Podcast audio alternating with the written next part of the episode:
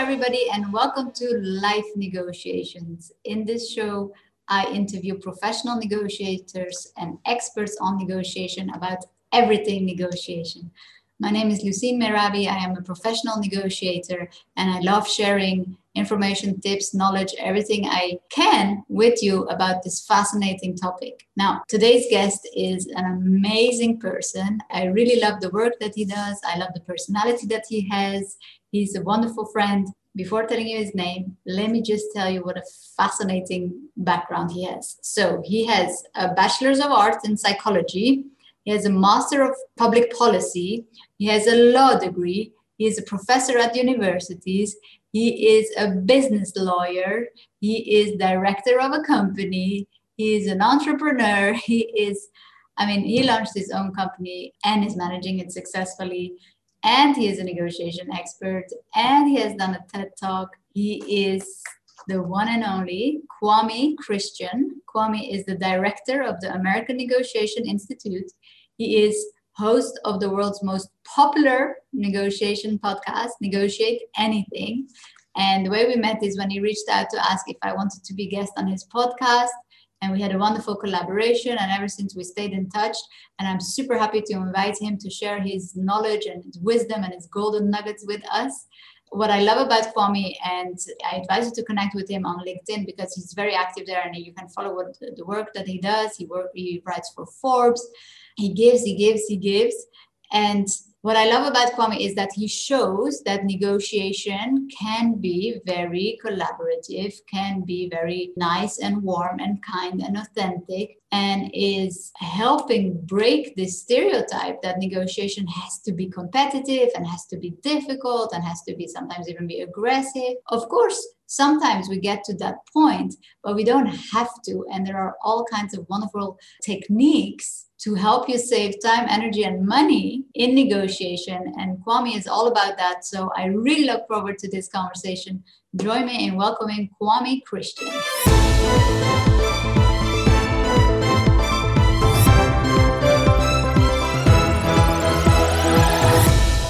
Hello, Kwame. I'm so happy to see you, to be with you today. It took us such a long time to have this appointment, right? With our busy, crazy calendars.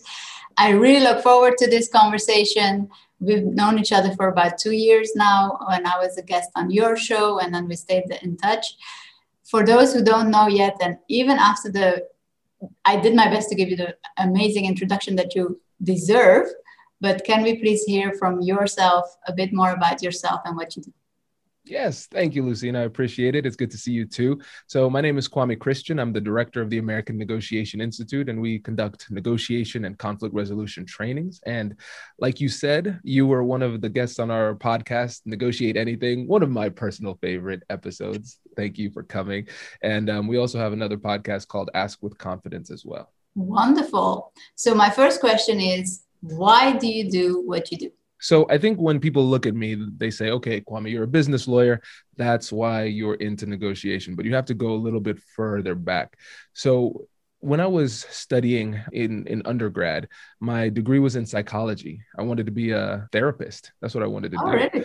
Yeah. And so um, that was the direction I was going. And I had, um, there's this joke in psychology where they say that people like to study the thing that they have so they can learn to overcome it.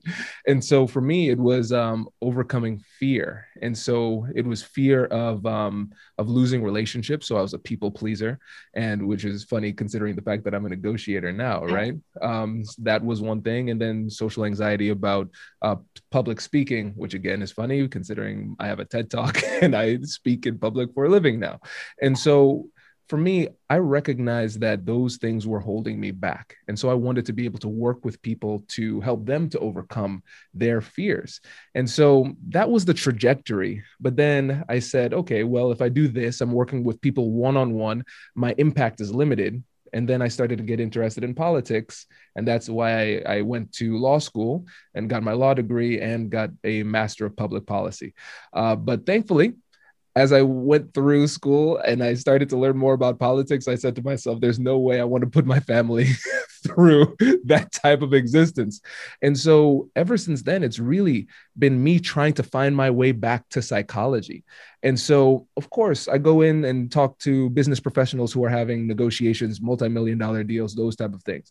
But my real passion is helping people to overcome those fears, because we believe at the American Negotiation Institute that the best things in life are on the other side of difficult conversations.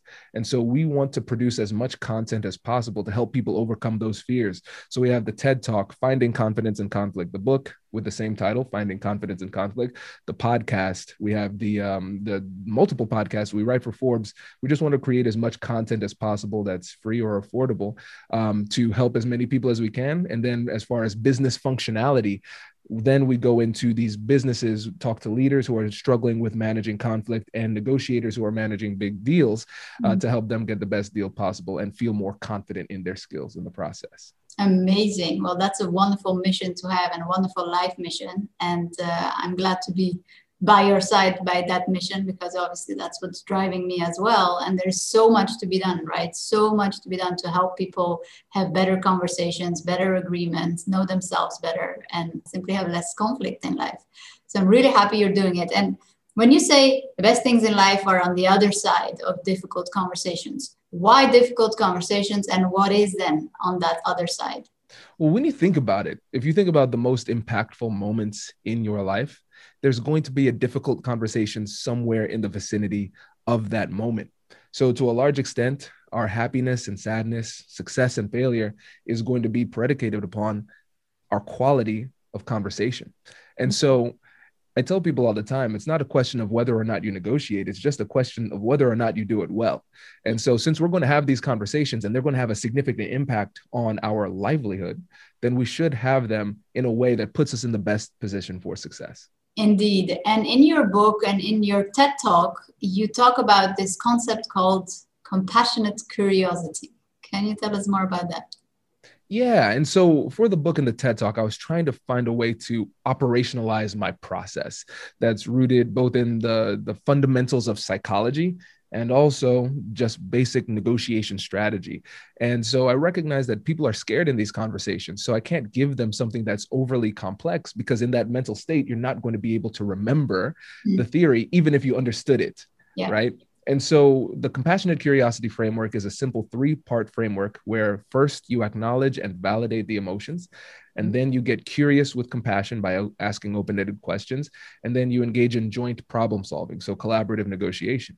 But you'll recognize that the first step, acknowledging and validating emotions, that comes from cognitive therapy. That's what therapists use to help the, the, their, their clients, their patients, overcome those emotional barriers. And a lot of times in these conversations, we're dealing with high levels of emotionality, and we're not going to be successful unless we find a way to overcome that so we can have more rational dialogue.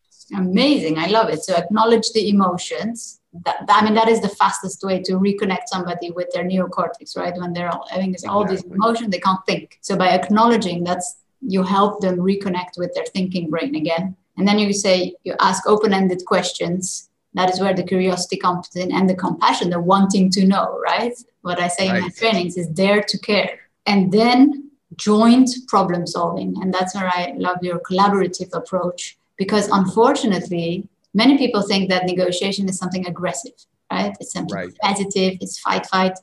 Whereas, why choose the hard way if you can do it easier? If you can have a co- co- collaborative conversation, collaborative approach, we all save time, energy, and probably money. So that's always the first thing to try. And I'm, I'm really happy you have that approach as well. And, and we need to promote this first and change this negative concept that still exists around negotiation. The negotiation is like a bad thing or a hard thing or a manipulative thing. We need to get rid of it. So wonderful. Thank you for the work you do. I'm doing it on the other side of the world. So keep doing it. You're a father, and we all know negotiations with our children are one of the toughest negotiations, right? So can you share anything, a certain experience or tips for our listeners on how to negotiate better with the little ones? Yes. And I'm glad you asked that question, because Kai, my son, he's five now. Um, he was the person who inspired that first step of acknowledging and validating emotions. He helped me to put words to it. Um, I was reading this book called How to Talk So Children Would Listen and Listen So Children Would Talk.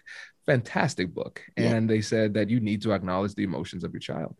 And so when I started doing this, it it really was a game changer in parenting. And so my family, we're I'm a Caribbean American. So my family's from uh, the island. So my dad's from Dominica, my mom's from Guyana. And um, usually in, when you have uh, immigrant parents, there's no negotiation. You do what I say to do. I know. Yes. And so when I was telling Kai to do these things, I was always reaching resistance. And it wasn't until I took the time to acknowledge his emotions that we, we started to have these breakthroughs. And so I use the compassionate curiosity framework at work and at home. It's designed to be versatile. So I'll give an example. So let's say I'm trying to put Kai to bed. Kai does not want to go to bed. They never do. And as an adult, I'm saying, all I want to do is sleep. Why can't you just accept this? And so what I say is, hey, Kai, it's, it sounds like you don't really want to go to bed. And he'll express himself. He'll say, no, I don't want to go to bed. I want to stay up late and watch T V like you and mommy. Okay, so it, it sounds like instead of going to bed, you would prefer to come downstairs. Is that right? Yeah, no, that makes sense. I understand why you want to do that. And so let me ask you a question. What happens if you go downstairs and you don't get as much sleep as you need? He says, oh, well, then I probably won't grow and be big and strong like you. Okay. And do you, do you want to get bigger and stronger? Yes. Okay. So what do you think we should do then? Well, I should probably go to bed. Okay. That's it. Wow. He reasons it himself. That's it. And then you see, you, you just cycle through that framework, yeah, acknowledge and validate emotions. Exactly. Yeah. So it, it's, it makes life a lot easier once you start to filter every interaction through the lens of negotiation. Okay. I love the approach. Now I have to say your son Kai is also very intelligent to be able to give that kind of answer, because my daughter would just answer, what would happen if you weren't an aunt? She would just say nothing.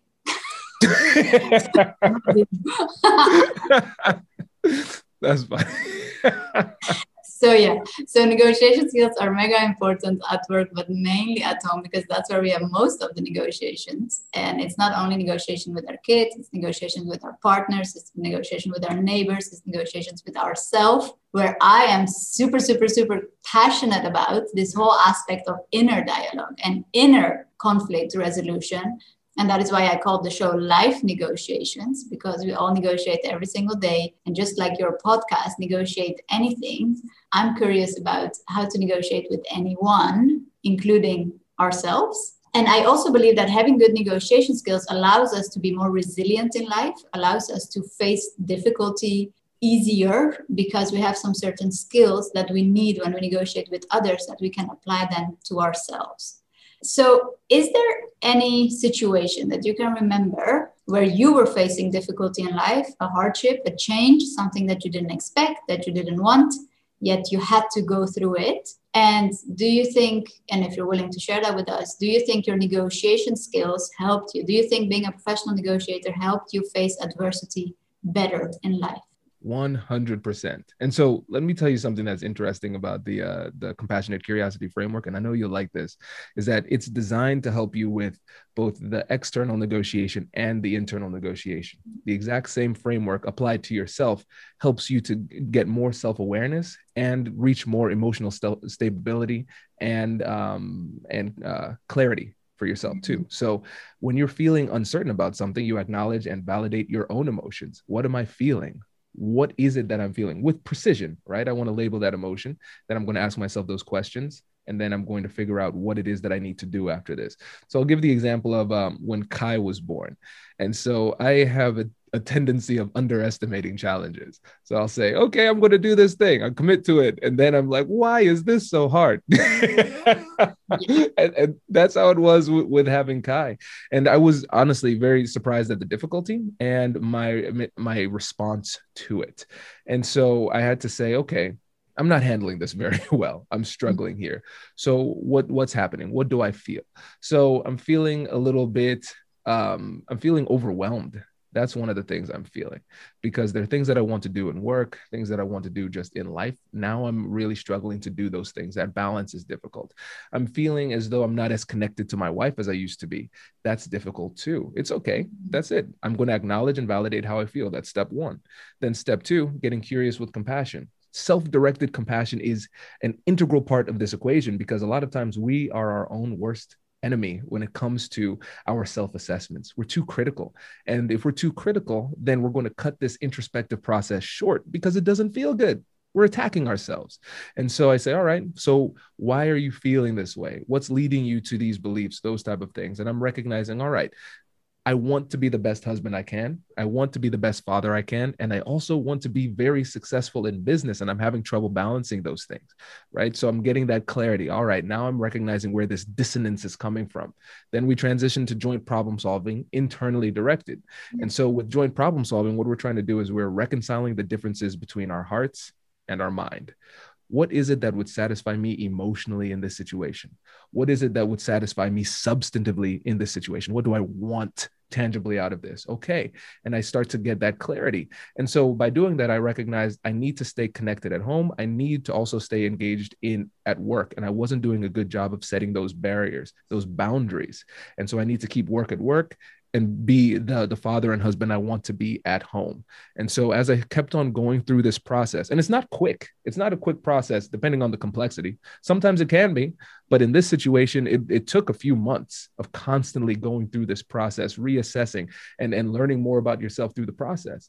And then I started to get that clarity, made the necessary adjustments, and relationship at home with Whitney and my, my son and work, everything is going a lot better. But I wouldn't have gotten to this point if I didn't take the time to negotiate with myself. Wow, wow, wow, wow. I absolutely love it. I can talk about this subject for hours and hours.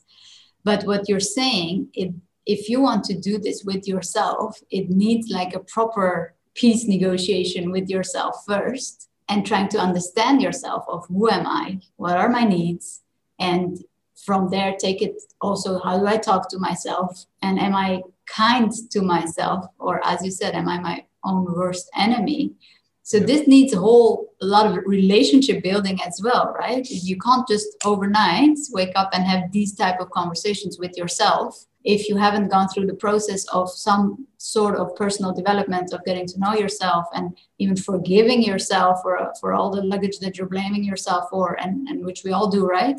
Yes. So it goes hand in hand with then personal growth, doesn't it? Absolutely. I think this is the key to personal growth. And even recently, the timing of this interview is perfect um, because I'm I'm really competitive. So I like to everything that I do is driven by competition. And so when it comes to learning, I'm saying I need to learn more because there are other people out there learning more than me. And so I remember a couple of years ago, my my goal, two or three years ago, I started my goal Uh, of um, trying to read a book a week, get through a book a week, take notes, review the notes in the morning before I go to the gym as I'm consuming more books. And then I realized I'm consuming a lot, which is good for knowledge, but I'm not spending time with myself in silence, which is what I need for wisdom. You need to give yourself some time for these ideas, these concepts to marinate. Yep. And I wasn't giving myself that time. And so for the past week, I've not been listening to music in my car. I haven't been uh, listening to podcasts, no books, no nothing. It's just Kwame time. And I'm just spending oh. that time with myself. And silence can be scary. It can be scary. And a lot of times we, we delve deeply into these distractions like social media, YouTube videos, all those types of things to avoid wrestling with the uncertainties of life. And I think that's what we really need to do in order to gain that self-knowledge so we can be effective, just not just in our careers, but also our personal life in general. Absolutely. You're so right. And that silence is really golden, isn't it? When you just are not distracted. And that's when you learn about that voice inside your head, about what is it saying? How is it saying it? And that's when you connect with yourself. I remember I had that feeling when I was, so I decided to fast this year during the month of Ramadan. Mm-hmm. Now, I'm not a, I'm not a Muslim. This is not for religious reasons. And it was the first time I, I did it, but it was, you know, I live in an Islamic country here in Dubai, U A E, and a lot of friends are doing it. So I thought this is a perfect occasion to just go beyond what I think is normal and possible. And out of solidarity, but also out of curiosity, I wanted to know, what is this? How is this? And then, you know, you have all the beautiful aspects of it. But one of them is this, well, what I experienced and what I would say was the number one benefit for me was this inner calmness. It became more quiet in my head. And I didn't have, you know, I, I didn't do less. I was continuing to work. I actually started my most important negotiation of my life in that period. But since I wasn't eating, I was only eating one meal in the evening for thirty days. And my body was not spending energy on digestion. And therefore, believe it or not, my mind also became just more calm, more quiet. I became more focused. And it was beautiful. It was easier to make decisions.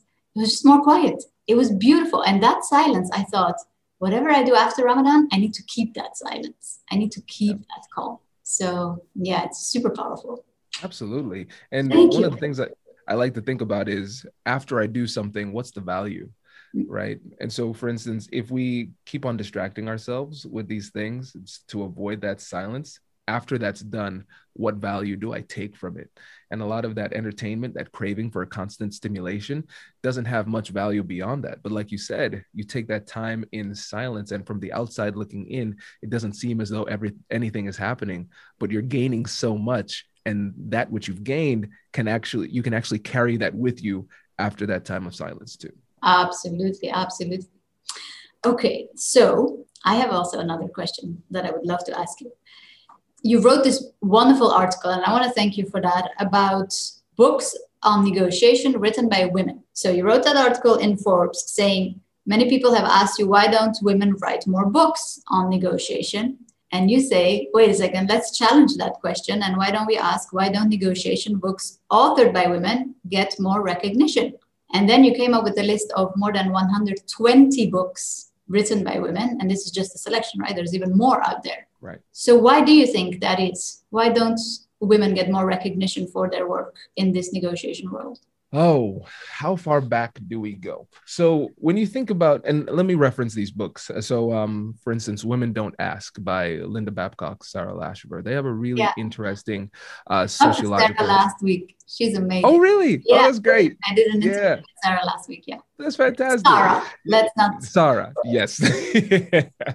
Yes. So it, they talk about the, the, the sociology applied to gender roles in the business world, and um, going all the way back to the times where, okay, we're hunter-gatherers. Just because of biology, men had to go out and hunt, and women mm-hmm. stayed in to take care of the children. That's what worked for that time.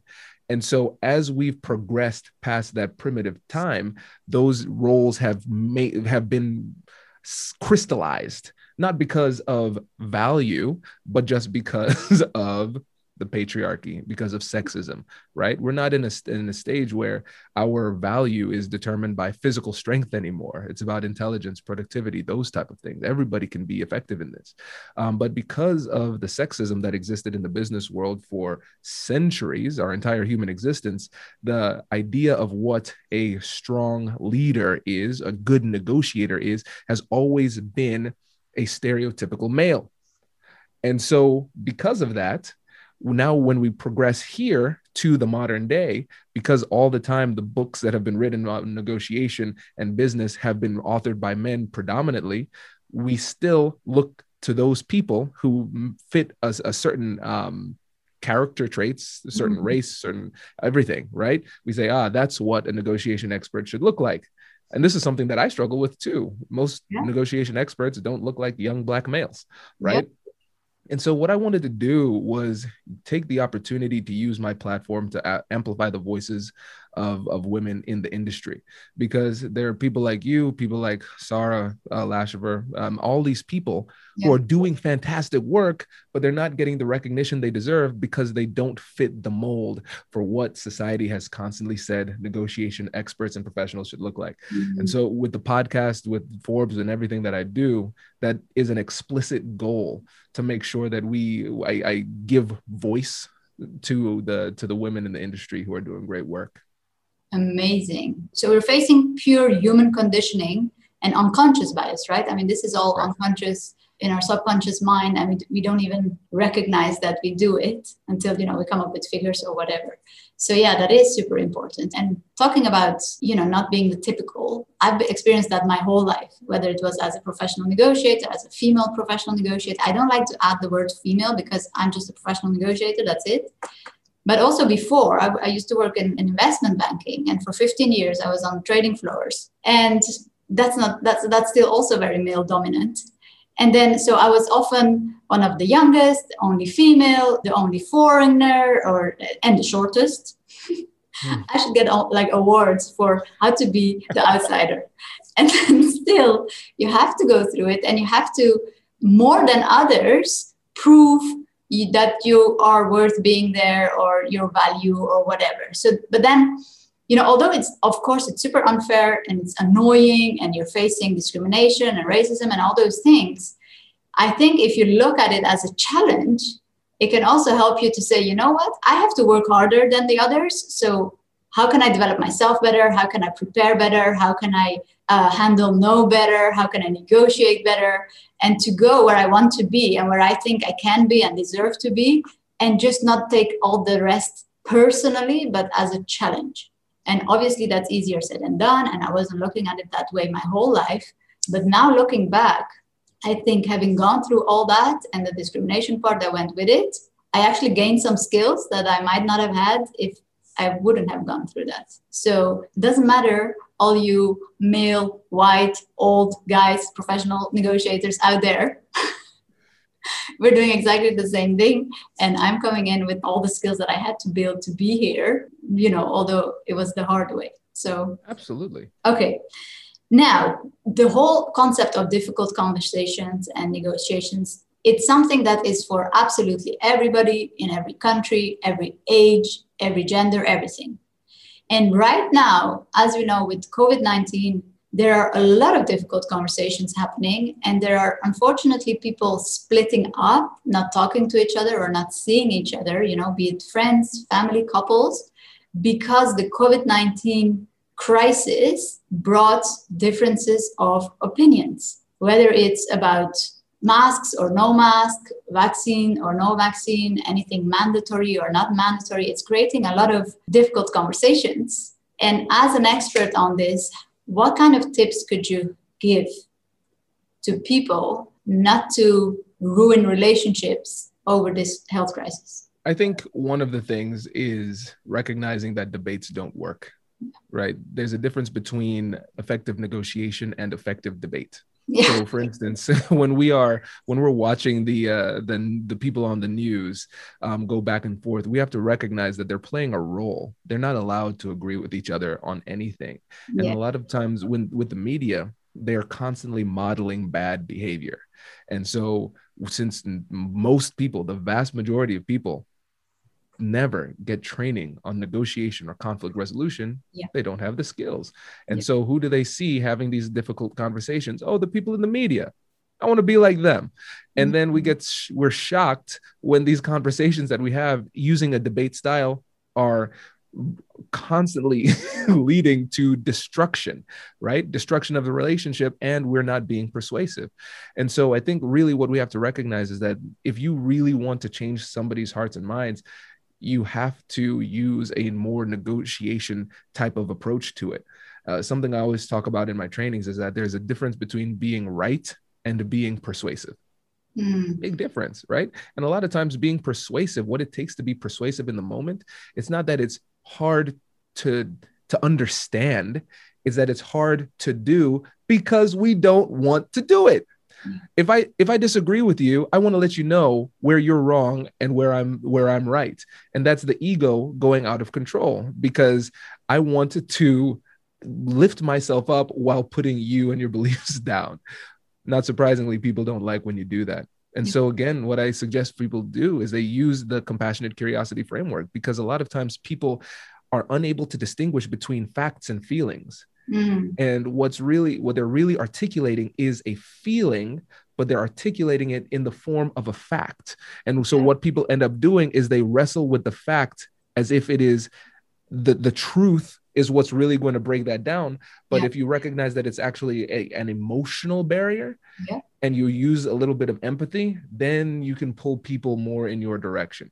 But I think okay. most of these conversations are doomed for failure simply because of the debate style approach. Yeah, I love it. I love the fact that you say that on the media and what we see, they're playing a role. So instead of seeing them as the godfathers of truth, see them as actors. You know, they're mm-hmm. there to say a certain thing in a certain way with a certain political background, with a certain sponsor behind. And, you know, it, it's not that it's their necessarily their personal opinion or, and also the feeling what you described, I believe a large majority of what's going on right now, the feeling behind is fear, right? Because mm-hmm. you have fear of COVID nineteen, and then you have fear of side effects of vaccines. And that fear, talking to fear, is obviously not going to work. And then you have also, I believe, you know, many people are afraid to die. But if you would to look at people who are afraid to die and ask them like really some honest questions, and they would answer back honestly, I believe most people are not afraid to die. They are afraid not to live. So with something like this coming and saying, oh my God, there's a virus out there. It could kill us. Many people go back to, wait a second, I haven't even lived yet. You know, it's too young, it's too yeah. early. So then see that as an opportunity of saying, what is the real fear? Is it fear of dying or is it fear of not actually living? And then what can you do about it? And the whole debate is also, why would you like them to think like you? If it's just to outsource your fear, there are other ways of doing that. You know, I mean, I don't agree with a lot of things that are happening right now, be it the, the, the COVID measures, be it the, the management of it, or a lot of things. And, and I have conversations about this, but I'm just not interested in those conversations because I'm not interested in convincing anybody of what I believe.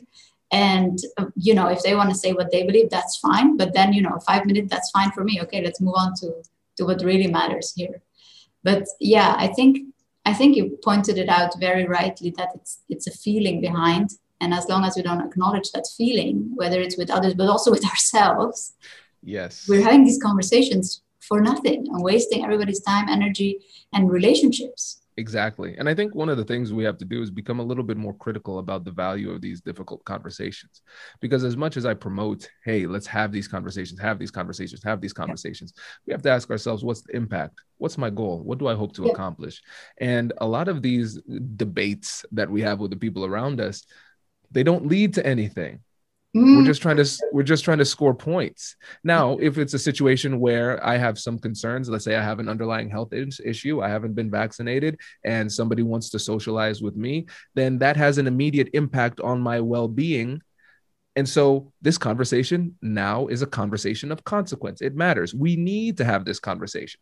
Yeah. But if we're just going back and forth on what should and shouldn't be done by the politicians that we don't get to talk to, Then, then that has limited utility, and you might be better served just listening, empathizing, summarizing, showing that you've heard, and moving on. Oh, let's see what will happen, yeah, because we're not out of this yet.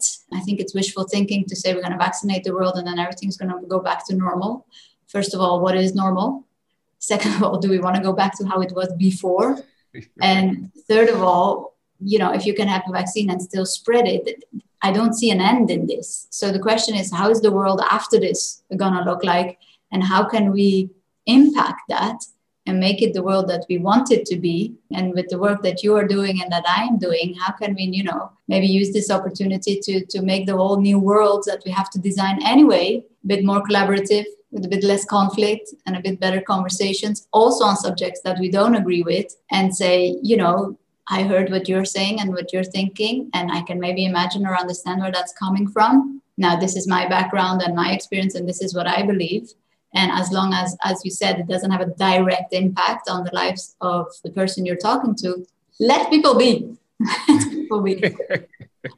Exactly. Okay, wonderful. Kwame, I loved having this conversation. I can truly like go on and on and on, but I know we're both limited by time. If as a final question, you can give tips to people on how to do this. Obviously, we talked about your approach. Why do you think people are not doing, I mean, okay, so they listen to this conversation. Now they know how to do it. And we both know there's still going to be people who are not going to do it. Right. So why is that? What is it that we're really fearing by changing the way we react to things? And, and how big is the impact that we can have? I mean, can we really change the way our amygdala goes in fight or flight? Do we really have an impact? And what is the, the gain out of it? Yes. So the reason why most people will listen to this and say, wow, that's a really good point. Yeah, I should do that. And then not do it is because there are lingering psychological and emotional barriers. And that's what the, the book is about, my Finding Confidence in Conflict. And I think people are, a lot of people are surprised because they're expecting a, a book that's just laden with negotiation strategies, but the, about sixty or seventy percent of the book is dedicated. The first sixty or seventy percent of the book is dedicated to helping you to overcome your psychological and emotional barriers. Because with a lot of the, the negotiation strategies that we have, we're really just giving recipes to people who are afraid to get in the kitchen. It doesn't matter if you know what to do, if you're still not going to do it. So you have to figure out what it is that's holding you back and work to overcome it. That's one thing. The other thing is we can change our brain. And that's where the exciting science of neuroplasticity comes into, into play. Because by repeated interactions, by practicing certain things, we actually, in a very physical, biological sense, change our brains. Neurons that wire, fire together, wire together. We're creating more neural connections every single time. And so for a lot of people, they've lived their entire life being conflict avoidant. And so that is the pattern that has been created in their mind. But it's going to take work. But if you start to engage in the habit of engaging in these negotiations, these difficult conversations, leaning into it, then you're going to rewire your brain and you're going to start to have these conversations more often. And so I, I really want to encourage people to, to start to make that shift because, like I said, the best things in life are on the other side of difficult conversations. And just using these tips can help to make those conversations easier. Absolutely. Well, this was really a gold mine of information, what you've shared with us. Thank you so much, Kwame. It was, as always, a pleasure talking to you. For people who want to go further and learn more about you or your work, where can they find you? Yeah, so I'm very active on LinkedIn, so I'm uh, you can find me there. And then, of course, if you want to learn more about the podcast, the workshops, those type of things, check out the American Negotiation Institute dot com. Okay, thank you so much, Kwame. I know you have a very busy calendar. I had so much pleasure talking to you, as always. I look forward to talking to you soon. Thank you all for the listeners, and I look forward to bringing you more inspiring guests.